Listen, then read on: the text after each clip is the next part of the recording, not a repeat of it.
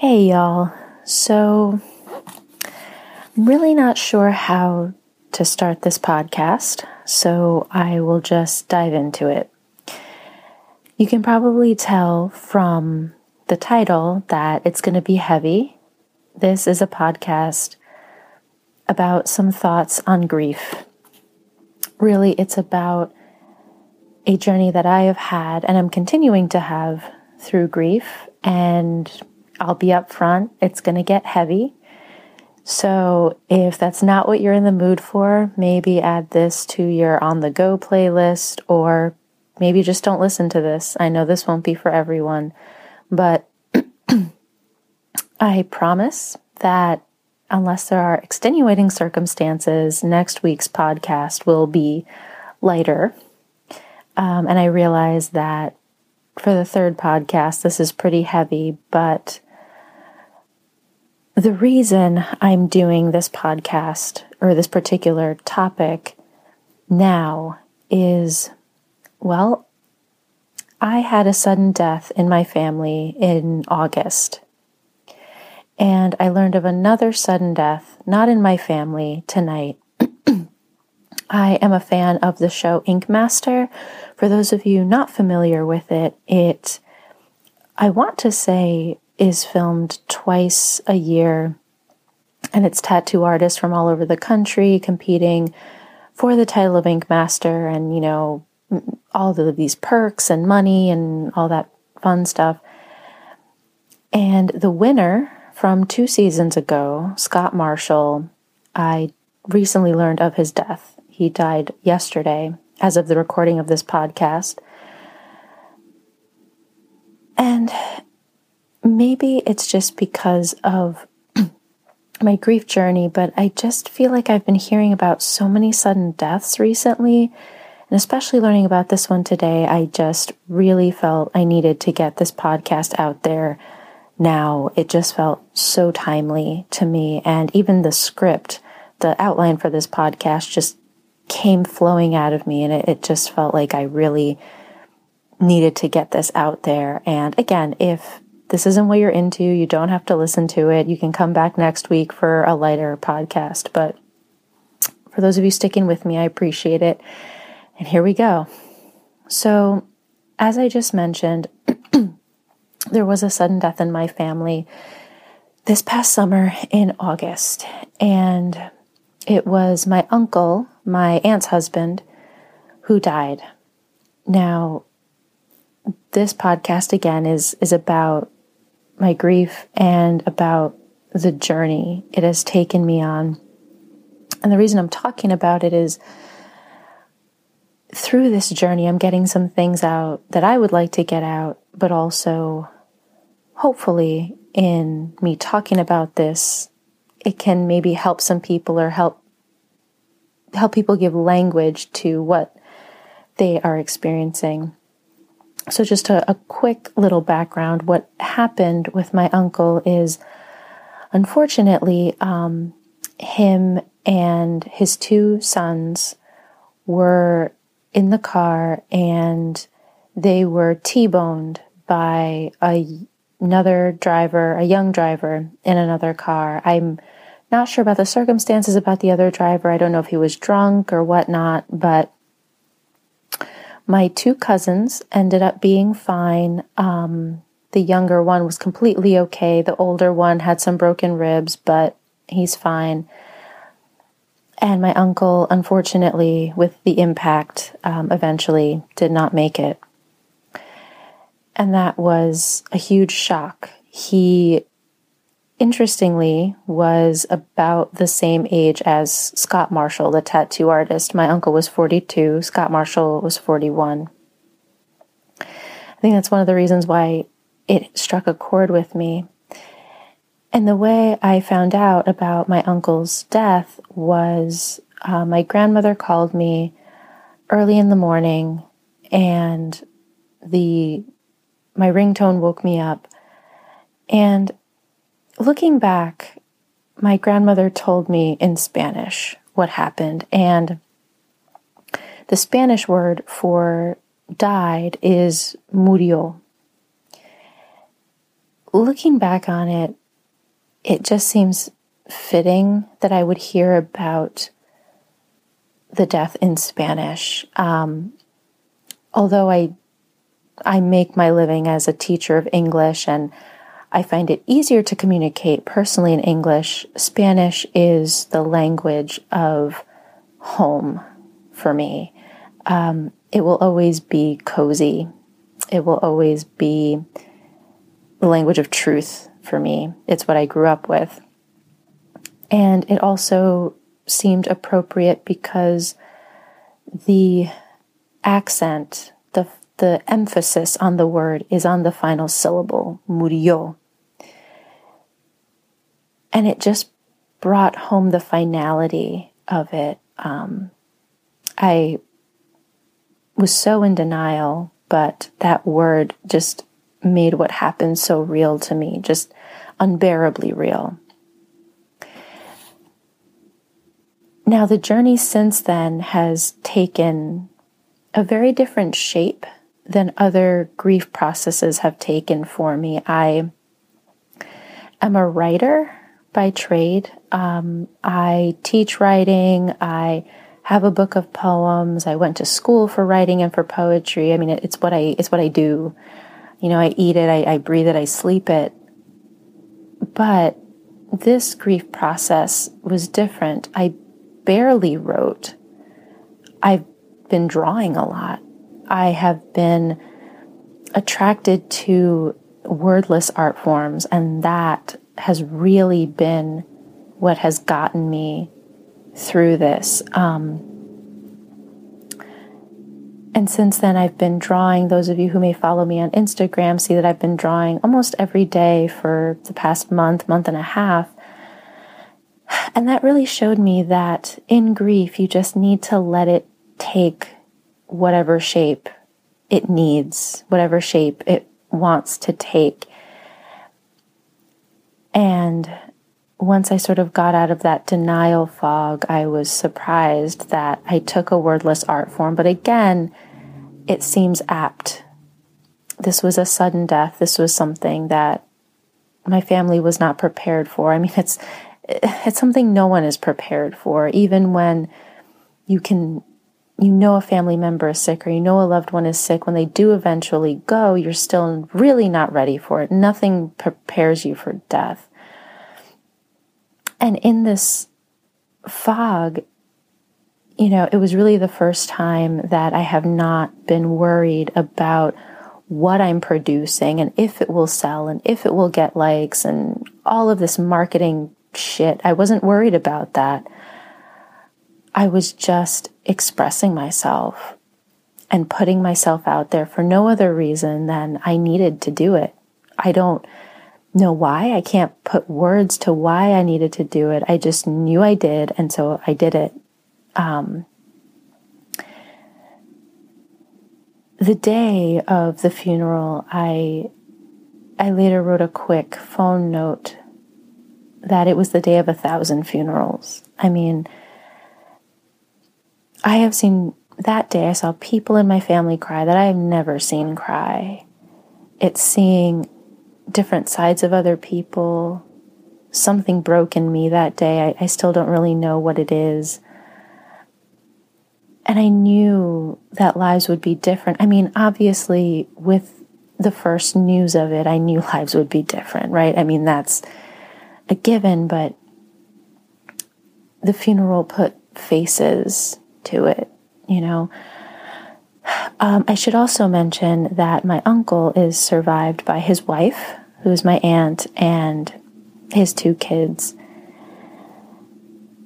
After I went through denial, I went straight to anger. I am I am a Christian and I do feel like my faith is a very strong part of my life. But when I was going through the first week or two of the grief process, and even, you know, it even flashes every now and then now, I was so pissed off and pissed off at God. I raged. My family, unfortunately, is marked by absent fathers. Not by death, however, by choice. Everyone in my family who has been married has been divorced. I myself grew up without a father. And so to see my aunt and her husband and her kids, you know, they were really a novelty in my family. They were you know, a family unit that was functional and sticking together and loving. And while my husband and I certainly are a functional family unit, we don't have kids. So when I mean family unit, I, I, I mean including children, just for the sake of this context.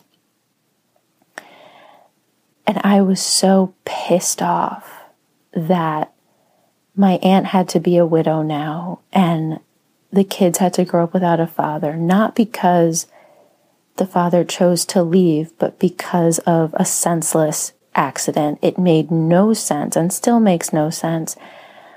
And for weeks, the prayers that I said to God almost always started with, How dare you? because that's how I felt. I mean, how dare God? They were doing everything right. You know, they loved each other, and how dare God let this chain of fatherlessness keep going? I went through everything from thinking that my family was cursed and that we just weren't allowed to have whole functional family units to being afraid to have children because I felt that as soon as we, you know, for example, my husband and I were to have children, we would be a family unit and then someone was going to die. And saying that now, I know it doesn't make sense, but again, in that haze of denial, mixed with anger, mixed with depression, mixed with emotions I can't even name, all these things made sense at one point. And in my reading, actually, very recently, I came across a passage from the book Pastrix by Nadia Bolz Weber.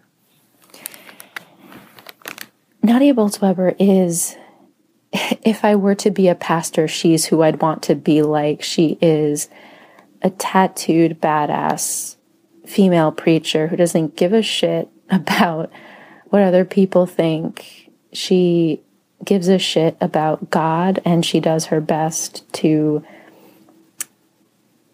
live up to the standard she feels he has for her and does the best for her family and that's that you know she is who she is and i i really admire that and sh- her book pastrix is about her her journey through becoming a pastor and dealing with her past and, and different things like that. And in the middle of the book, she talks about being a hospital chaplain. Um, on her way to being a pastor, she had to do a sort of internship, and that included being a hospital chaplain. She talks about seeing death and having to comfort the grieving families. And she talks about a sudden death, much like the one that my family experienced this past August. And so I'll just read um, about a page and a half long excerpt. So she says, I noticed that the family and friends of those who had unexpectedly died, in a grief so thick it sucked the oxygen out of the room, would gaze off and say, Just this morning we were eating breakfast and talking about baseball, or we were just walking the dog, laughing about the kids. Life changing, the, the life changing seems always bracketed by the mundane, the quotidian wrapped around the profound, like pra- plain brown paper concealing the emotional version of an improvised explosive device.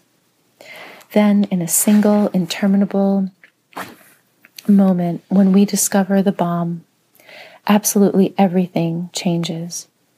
But when we recall it from our now forever changed lives, when we start with the plain brown wrapping, it looks like every other package, every other morning, every other walk. The Tuesday of Holy Week, I was sitting in the windowless chaplain's office filling in my paperwork when the ER paged me. I had just remembered that my kids' Easter baskets would be empty on Sundays if I didn't remember to stop by Target in the next couple days. When I got to the ER, things felt different, quiet. On the table was a 31 year old DOA. She was killed when she stepped out of her car on the highway. Her two year old and five year old sons were in the minivan. They are unhurt, and we need you to stay with them until other family can arrive, I was instructed. They were unhurt. right. And then she goes on to say on the next page I was the chaplain, but I didn't have answers for anyone. I'd bring people water, make some calls for them, keep bugging the doctors to provide more information. But words of wisdom, I had none. I just felt the unfairness of it all. I felt the uncontrollable terror of loss, the finality of someone never having a father again. I felt a sadness that is both poetic and grotesque. I would stand by and witness the disfiguring emotional process we politely call grief. And yes, I was aware of God's presence but I wanted to slap the hell out of him or her or it. After all, maybe if God sensed that I wasn't a girl to fuck with, then my loved ones would be spared. What Nadia Bolz-Weber says there is pretty much exactly how I felt. My how dare you prayers, my cursing prayers, my withdrawal it just felt like a rebellion in me. It felt like a hardening. It felt like, yeah, you know, if God, if the universe knows that they can't mess with me, then they'll leave my family alone. You know, then the rest of us will be safe. Then we won't have any more tragedy. And again, saying that now, I, I realize that that's not the case, but it's just another shape another grotesque shape, um, another uncontrollable shape that grief takes, um, or that grief rather took for me at that time. So, how does the grief process look like now? Where am I in the journey? So, I mentioned denial, I mentioned anger. And while I'm still in some ways rooted in anger in my grief process. Where I am more is in the wrestling phase. Usually, when there's a sudden death, people will say, hug your family tighter. They'll say, appreciate what you have. But the truth is, I was already doing that before the sudden death in my family, before I found out about the sudden death of this reality star, Scott Marshall. I already told my husband I loved him every day. I already hugged him with purpose every day. I joked with my family. I joked with my friends. So it's left me with the question of what if you do everything right and bad shit still happens? What do you do when platitudes, when niceties are not enough? I have to say, I when what happened happened, I experienced an outpouring of love, as did the rest of my family. But with that come these platitudes, right? These sayings that seem nice, but don't really do anything. Like, God has a plan and it'll be okay, and people are here for you. And that's not enough.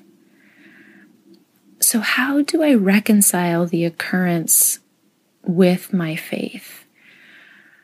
And the answer to that is I'm I'm working on it. Um,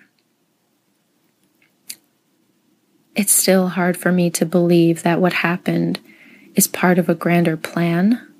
It a lot of it is hard to swallow. One of the things I was so concerned about, or not concerned about, that's the wrong word, but rather obsessed with in early grief was what is the lesson in this? You know, grief often, at least for me, it made me focus more on myself. Like, what am I supposed to take away from this? If this is a trial, if this is something I'm supposed to learn from, like, what the hell am I supposed to learn from it? I already grew up without a father. I've already experienced so many difficult things. And something that a trusted friend said was maybe the lesson isn't for me. And while I think there can be some truth to that, again, it's still hard to swallow. Well, then, is the lesson for my aunt, for the kids? Like, what do they need to learn that they had, that their husband, their provider, the father needed to be taken away? It just seems so extreme. And then what about all the other people in my uncle's life, like me, like the rest of my family, like his coworkers, like his friends, are we just all collateral damage? And the more I followed this train of thought, the more I realized no one explanation fit. And just the fact that there is no explanation. Many things are true at once, I think, in this instance, and in many instances in our lives that are so hard to wrap our minds around. So, all of this to say that there is no need ending, and I didn't write this outline for this podcast. I didn't start recording this podcast with a neat outline in mind.